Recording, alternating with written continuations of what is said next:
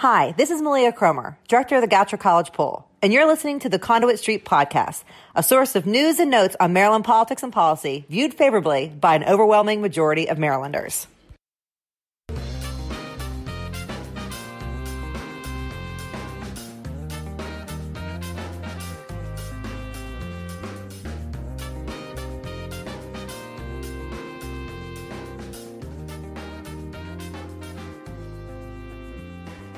Hello and welcome to the Conduit Street podcast. Kevin Kinnally here with Michael Sanderson.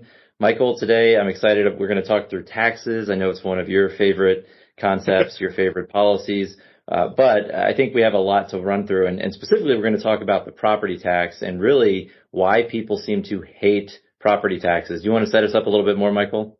Yeah, I'm, I'm glad to a little bit. First of all, this is like totally in, in my lane. I like, I like tax policy. I think it's really interesting it's underappreciated as an important part of policy decisions that governments make. So, you know, I mean, the, the general question of paying taxes for public services. I mean, you know, some people are like, Hey, I'm really anti-tax. I want to, I want to starve the beast and all that sort of stuff. And, and that, that, that's fine. It's a, it's a totally reasonable policy position and debate to have.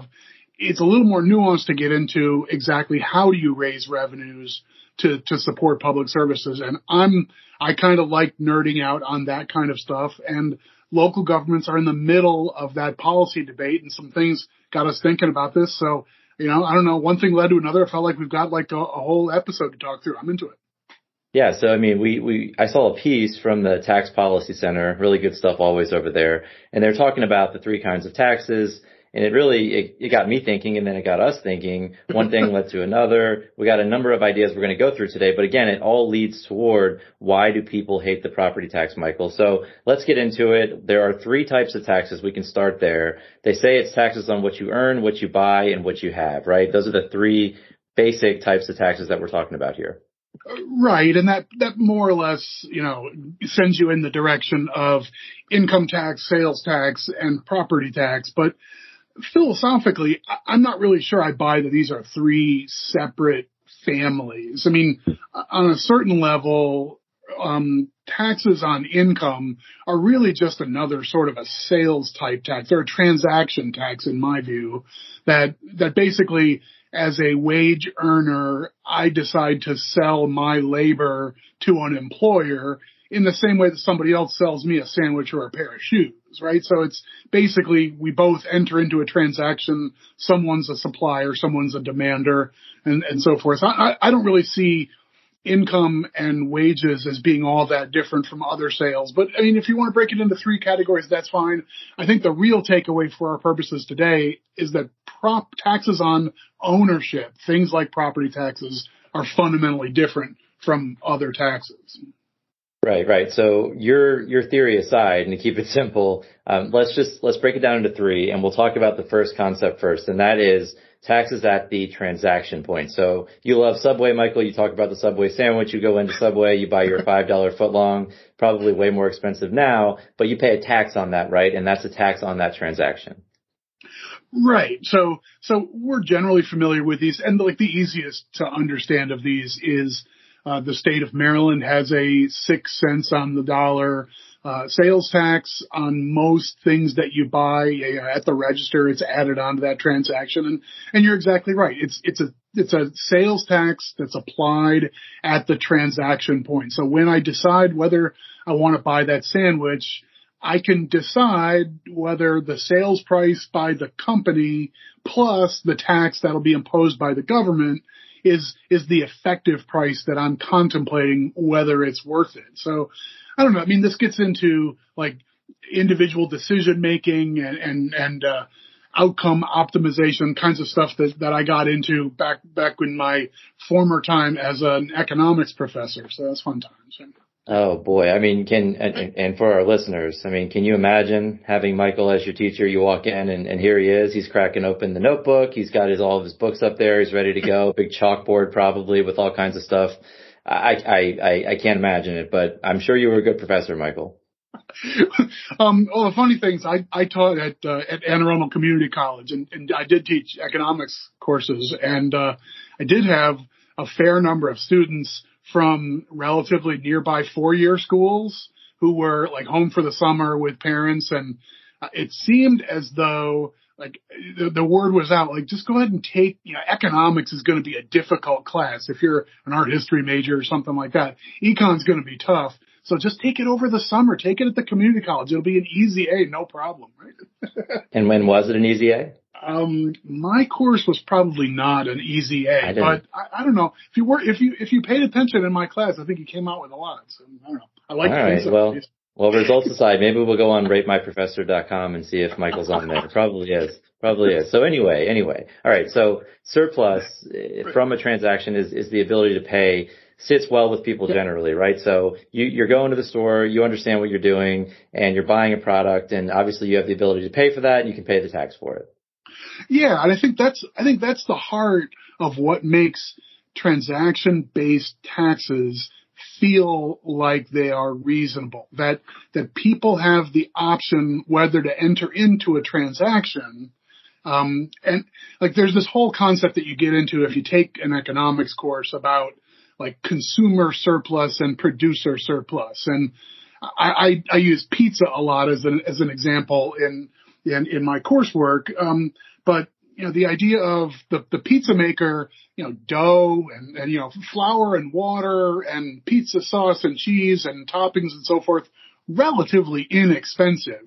Um, so like the, the pizzeria might be willing to sell me that slice of pizza for just a dollar, for instance. Maybe that's all the cost that went into making one slice of pizza. So they'd be willing to sell it to me for a dollar. Meanwhile, I'm really hungry and pizza sounds perfect and I'm super excited to get my slice of pizza and I'd be willing to pay maybe five dollars to get my slice of pizza. So if the if the price that they charge is three dollars, they come away saying that sucker paid three bucks and we would have sold it for one. And I come away saying I would have been willing to pay five bucks. They only charged me three. Each of us has, we come away from that transaction with this concept of a surplus that we're both better off as a result of the transaction. Um, the idea of, well, if it's $3.18 in Maryland, I still go into that transaction saying I, I value that piece of pizza at $5, 318, still a good deal. I, I think that like it sits well with us intuitively, even if you've never taken an economics course, that concept makes sense that, you know, at the time when you're reaching into your wallet is the time when you can decide whether it's worth it. And paying the tax at that time just gets baked in. So I, I don't think it's outrageous. Right, and I think we can probably get into incidence later on, but but taxes do increase the cost of things, so they they do definitely distort the market in a way, right, Michael? Yeah. So so in general, if you have a specific tax on one kind of product, something that we've gotten into before, things like excise taxes and, and that sort of thing, then maybe maybe it could be a policy goal to change that market. But in, general, sure, um, if go up, then people's demand for that product would come down. That's just econ 101. So whether you're talking about consumption of things subject to the sales tax or if we're back to income taxes as yet another transaction, then then sure, um, yeah, the idea of you're going to get this job and uh, we'll pay you twenty dollars per hour as as one prospect on its on its surface, or it's twenty dollars per hour. But then, of course, the government's going to take a chunk of that. So what you're going to end up getting is more like fourteen dollars per hour. That it distorts how many sandwiches people would buy or slices of pizza people would buy, or it also distorts how many hours people would generally be willing to work and commit to labor as a result of, you know, the, the tax intrusion into what otherwise would be a free flowing market. So yeah, there's distortion there and it's reasonable tax policy to, to be aware of what the distortion would be, but you need to raise revenues in some fashion. And I think generally speaking, people find this to be a, an intuitively reasonable way to raise revenues. Okay, and that gets us, it's a perfect lead into to the, the second or the third, if you want to count it that way, approach here, and that's taxes on what you have. So we're talking about taxes on ownership rather than purchase, earning, transfer, realization. There's a disconnect here. Right. So, I mean, basically, with, with everything we just said about the sort of taxes that happen at the transaction point, Here's the difference. There's no transaction. What we're talking about is the government levies some sort of assessment on you just because you own something that has particular value. So it's not because you bought it. It's not because you sold it at a gain, but just because you own the property, that triggers a tax. And nominally what we're talking about here are property taxes. There's a few, few other, you know, add-ons here, but that's the big entry in this category, property taxes. Right. And that's certainly the, the outlier in your standard state and local tax system again, just based on what you have, you have your standard property tax rates. And in the United States, it's, it's mostly a local government thing and it definitely accounts for the, the most revenues when it comes to taxes outside yeah. of like government aid, right? So it's a system that does well in raising revenue. It certainly uh, meets its goal there. But again, you certainly have questions and you certainly have people who really don't like it because again, this is much different than a transactional tax. You're just paying a tax because you happen to own something that you bought, by the way, right? Right. Right. So, so it's, it, it's really lacking in that specific way. It depends where you are. In, in, in Maryland, most people pay property taxes on their residential property in two installments for some quirky policy reasons. But whether it's once a year or twice a year, um, at the time that the tax is due, there's not already an exchange of resources. There's not, not already a transaction that's happening at that time. It's basically just okay, taxes are due again, come up with a payment. And so that's, it's just a fundamentally different concept. Right, and that and it certainly does feel different. I mean, at least when you think about the property owner or the taxpayer, somebody having to stroke a check in a lot of instances, a big check rather than just paying sales tax at the register or you know your income that sort of gets taken out, you don't really see it. But to actually have to write a big check, Michael, that does feel a lot different. Right. And I think, I think, you know, the practicalities here are, are kind of worth mentioning too. That does, it does feel different to the extent that you're stroking a check once or twice a year for a large amount. You, you feel that more than the extra, you know, than the extra 30 cents on your $5 sub, right? But there, there are things that offset that effect in practice. I mean, most of us, who who own a home and pay for it by use of a mortgage, if you're still making payments to a mortgage servicer, then you're you're almost certainly paying your property taxes in installments over time. You put money into an escrow account and then your mortgage company would make your, your mortgage pay or your tax payments for you on behalf. So effectively, we're not writing one big check. We're making installments, you know, monthly or whatnot to a mortgage servicer. Right. So that that's true at least until you've paid off your mortgage, which uh, that would be great, right? So it does it does have the effect of making this feel like a withholding, much like with you know with income taxes. As you earn your wages, it comes out of each check. So it does in that way um, have the effect of sort of hiding that a little bit and making it easier, right? So it coming out of an escrow or having the mortgage company do it on your behalf, that does make things a bit easier, I guess. Right. Yeah. So so for tax administration, that is considered to be a best practice and sort of a user friendly thing. I mean, it's kind of interesting in the history of sort of the political debates around tax administration. There are some who actually really oppose the idea of income tax withholding out of each paycheck and things like, um, you know, allowing people to use escrow accounts and pay all year long toward their eventual property tax payments. Some people find that to be a bad practice because it makes taxes easier to swallow. Like if you're, if you're really, really anti-tax, you want to keep tax rates low, you want to keep government really small, maybe the idea of, well, people won't be as burdened or as harmed by the tax payment process if we if we do it this way rather than that way. Like, no, no, no. I want maximum pain. That way, more people will join me in opposing taxes and tax rate increases and things like that. So, you know, kind of an interesting side, I guess, in tax policy. Uh, yeah, I mean, I, I get that. I guess I get that, but I, you know, at the end of the day, you, you can't win. I guess it's like what Ben Franklin said about death and taxes, right? right. Uh, you're not going to win this debate, no matter what side you're on. Right. I, I, th- I think that's fair, and uh, you know, I mean, this isn't exactly our Maryland local government thing exactly, but we've also seen sort of an interesting variation on this theme of taxes on wealth rather than taxes on income or, or on transactions.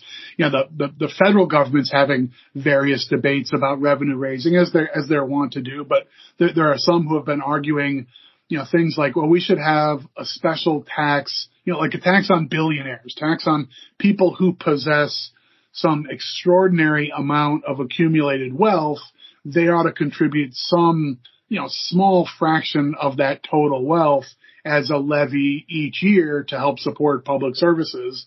I don't know. I think the debate about that is is interesting, and it's it's it's got its own sort of fairness issues and so forth. But ultimately, it's once again about a tax on what you have, as opposed to the tax on the thing that you're buying or selling. And so it, it, raises all these same sort of issues that, that an incidence on something where there's no accompanying transaction is fundamentally different. And it just doesn't have that intuitive feel that like, well, you're, you're the one who chose to get here. Mm-hmm, right.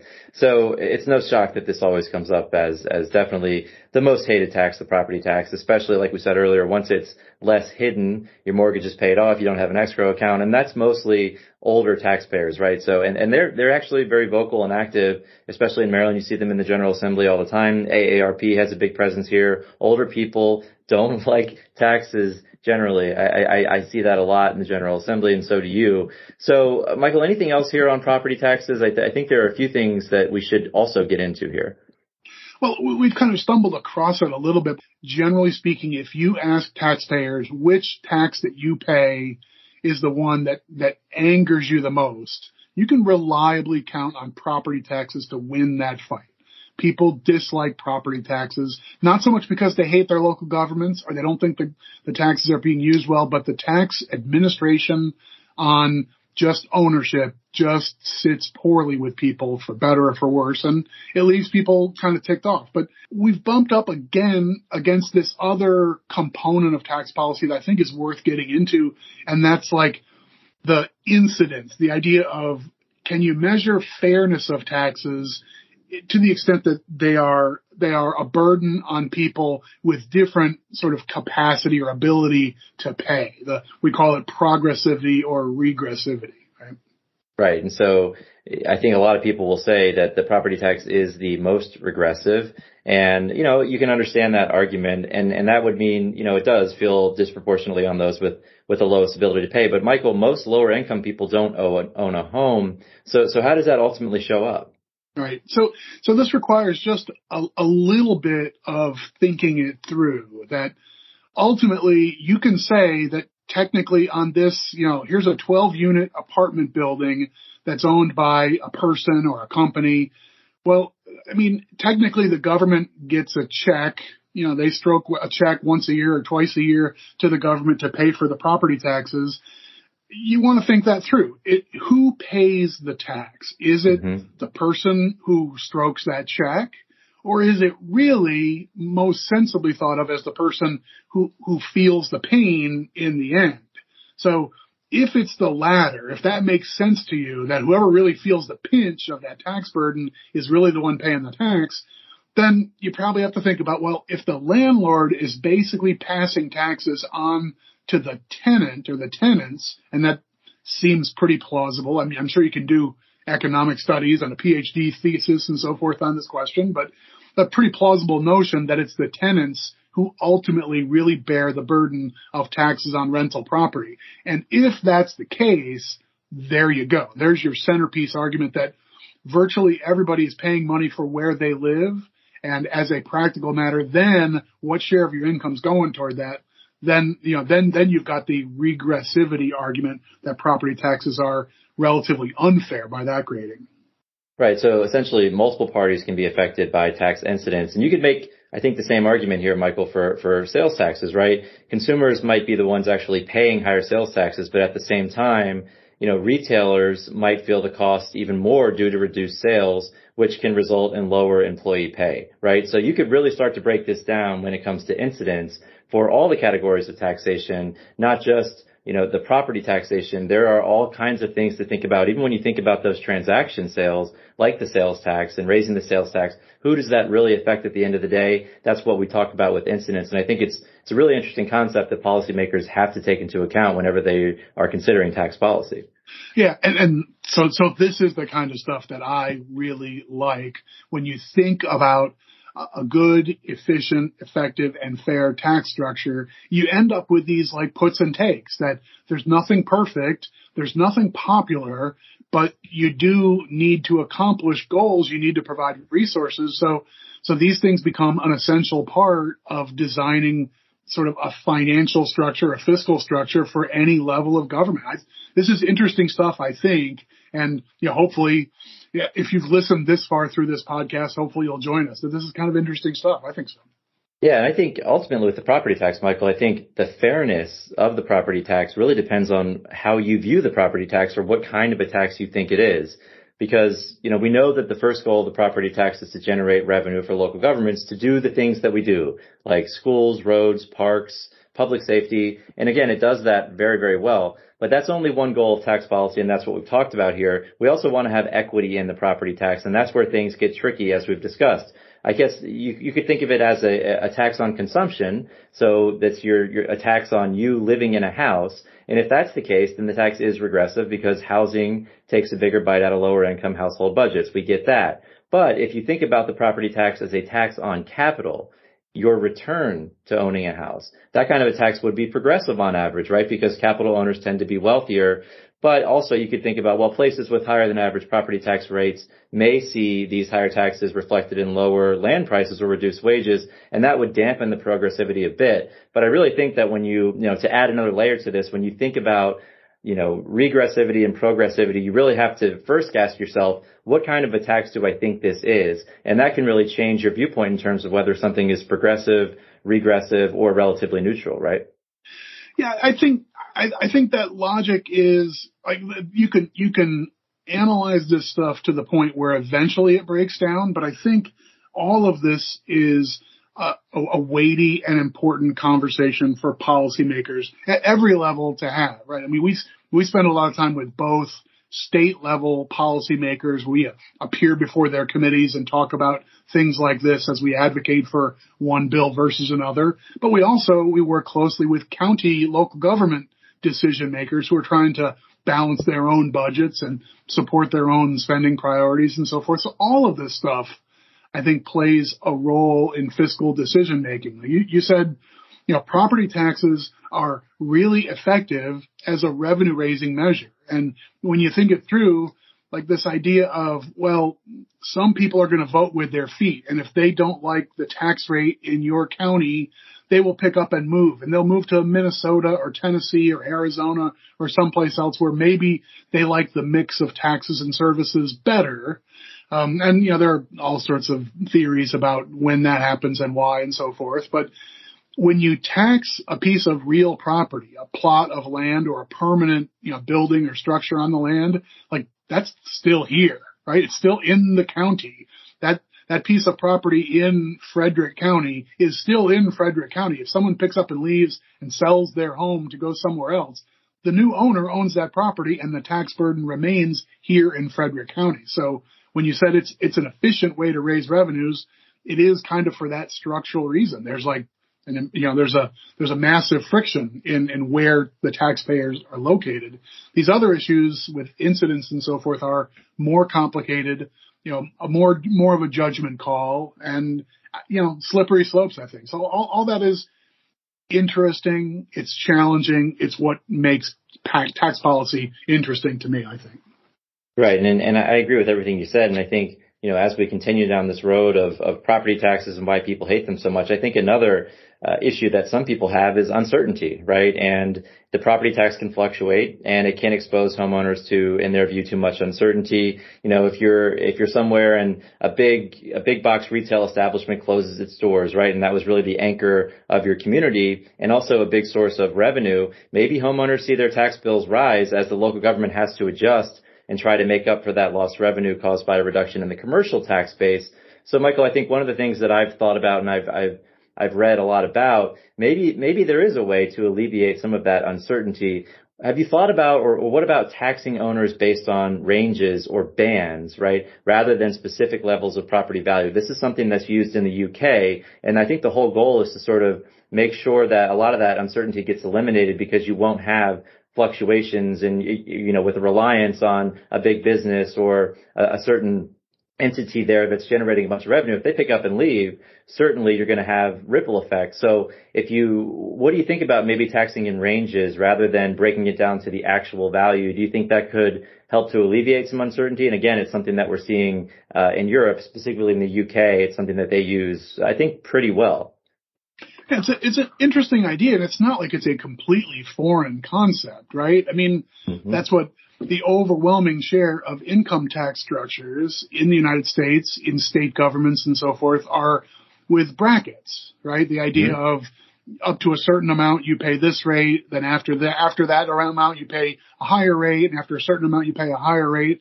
Federal government works that way. The Maryland state income tax works that way. For the most part, we already think of a lot of taxes that way. Like we don't we don't pay sales taxes that way. Like whether doesn't matter who I am socioeconomically when I buy that slice of pizza, I pay the 18 cents just like everybody else.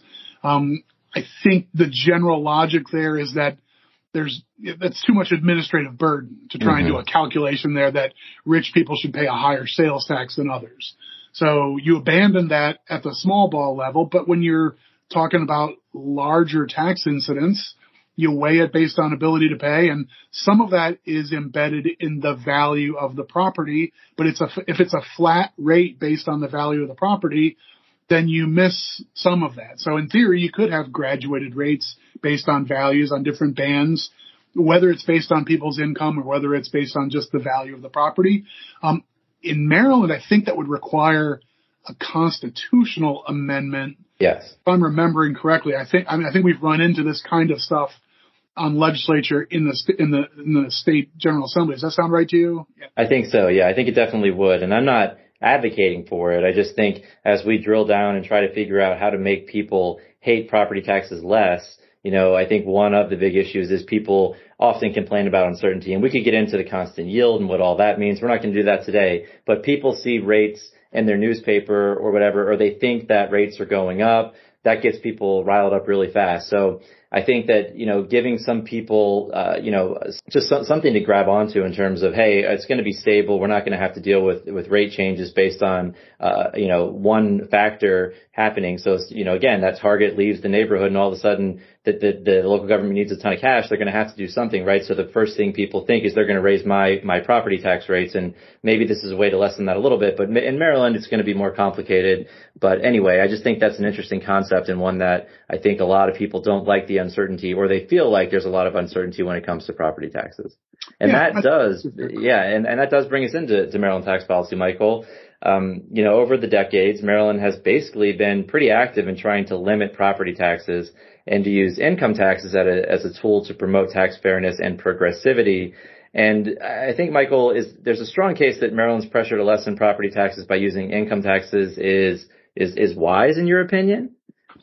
I, I, I think I think you could make that case, right? It was it's been it's been a long time since the Cooper Hughes legislation, you know, decades and decades ago in Maryland, we basically had a major effort to say we don't want to become a state like nearby New Jersey that has property tax revolt all the time, that's really heavily reliant on property taxes as a major, major revenue source for all sorts of services. And being wary of that sort of thing, Maryland said, we think income taxes are generally the fairest and most efficient tax structure. And so unlike most states, um, we're going to try and reduce our reliance on to some degree the sales tax, but in particular, we want to really reduce the reliance on property taxes. We're going to give our counties an income tax for every county as a major workhorse revenue source. There's no other state that does that. So if you've only lived in Maryland, you've probably gotten used to, you know, some people still call it the piggyback tax, but a county income tax rate of two and a half percent or three percent or something like that that you pay to your county government in Maryland.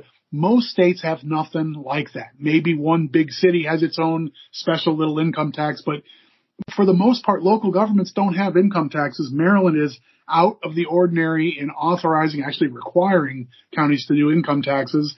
That's been, let's do this system and take the burden off property taxes. I think on balance, that's, that's probably wise policy. Yeah, and when we think about taking the burden off property tax and you know trying to to be better with progressivity, the recent legislation that MACo pushed very hard for and was pretty involved with, which allows counties to add brackets to our local income tax structure, can move us even further in that direction, Michael. So I think that's also a good point to make here that we're trying to to beef up that progressivity. Adding brackets is certainly a good way to do that. Right. I think that's a good point. It's like sort of the latest salvo in this whole debate, big picture debate over what should be the priorities in, in Maryland state and local revenue policy. Um, I mean, it's a good tool, except that we have, you know, I think the majority of Marylanders live in a county that's already up against the cap on its income tax that, you know, we were given this tool and basically there's a, there's a ceiling and, and most of the large counties are at that ceiling. So there's less flexibility there than meets the eye. Right. So ultimately, I mean, the pressure on the property tax continues in that way, even though people hate it. And, and I guess for good reason. And, and another thing, Michael, I think, look, I think all counties in Maryland are, are trying to be better with transparency in every area, right? So we've seen this being, you know, a big initiative everywhere in every single county. And I think one way to, to maybe make things easier with the property tax is better transparency, explanations on how property bills are calculated, how homeowners can apply for property tax relief, and then explaining and showing people what these property taxes fund. I think all of that can help improve uh, the tax and increase its acceptability at the end of the day. And, you know, we're in budget season. You see counties releasing their budgets and, I mean, these budget books are massive, right? And they really do highlight all of the good things that that revenue goes toward and all the services it provides. And I think the more you can do that and the more you can help people understand, hey, these are really good things. Somebody has to pay for them. This is the way we need to do it. We also have other ways. We're trying to be more progressive, but ultimately showing people and making sure they understand. And then we've seen a big push for, for people to, to, to, make sure that people understand the benefits that they're eligible for, right? Tax breaks that they're eligible for, making sure people know that they can apply for these things. There's also a big push there. So I think that makes sense. And ultimately, all of those things I think can maybe make people hate the property tax less, although they're still going to hate it no matter what. You're not going to win, but I think maybe some of that can help chip away at it. Yeah, I, I think uh, there's there's yet another balance involved in tax policy is the pursuit of making things fair and adjustable and refined and precise tends to make things more and more complicated. And so when you get every three years, you get a, a, piece of paper from the State Department of Assessments that said we can't, we, you know, we've, we've, we've come out and we've come up with a new value for your property.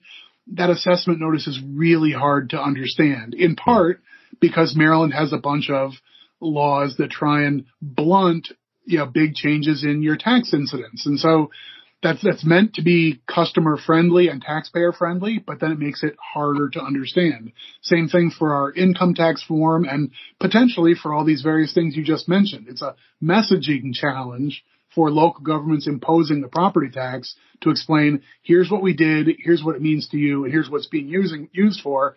Some of that is tax policy, some of that ends up being sort of government administration and you know customer relationship building. So it's you know it's complicated stuff, but important.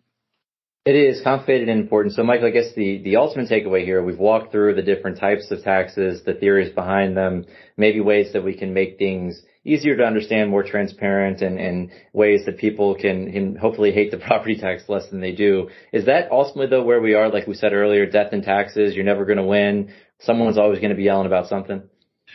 I think there's some degree of that. And that's, I mean, that's a natural tension in the provision of public services. And that's what you're elected to do. That's, a, I mean, that's among the jobs that you take on as a public servant is making decisions on the big picture, the, the role of government and the breadth of services that you're going to provide. So I, I think that's fair game for decision makers being held accountable for that sort of stuff. The, the nitty gritty of how to do it with this source or that source is complicated, interesting, important, and all that stuff. But I don't know if we if we pull back to our our threshold question, why do people hate the property tax? I think the source of it all, separate from the level of government and whether taxes are too high and so forth, but the the core issue there is it's not connected to an immediate transaction and people feel like there's an off ramp when there is. And absent that off ramp, it just makes this tax more uncomfortable for taxpayers and it, it makes them itchy, whether we like it or not. All right, so we'll leave it there. I think that was a, a decent walkthrough. Hopefully we can make some progress and continue to chip away. But for now, if you enjoy the podcast, please go ahead and subscribe. That way all of these episodes will be sent directly to the device of your choice. You can also follow along on social media, Facebook, Twitter, and then of course the Conduit Street blog. But for Michael Sanderson, this is Kevin Kinnally signing off, and we will talk to you soon.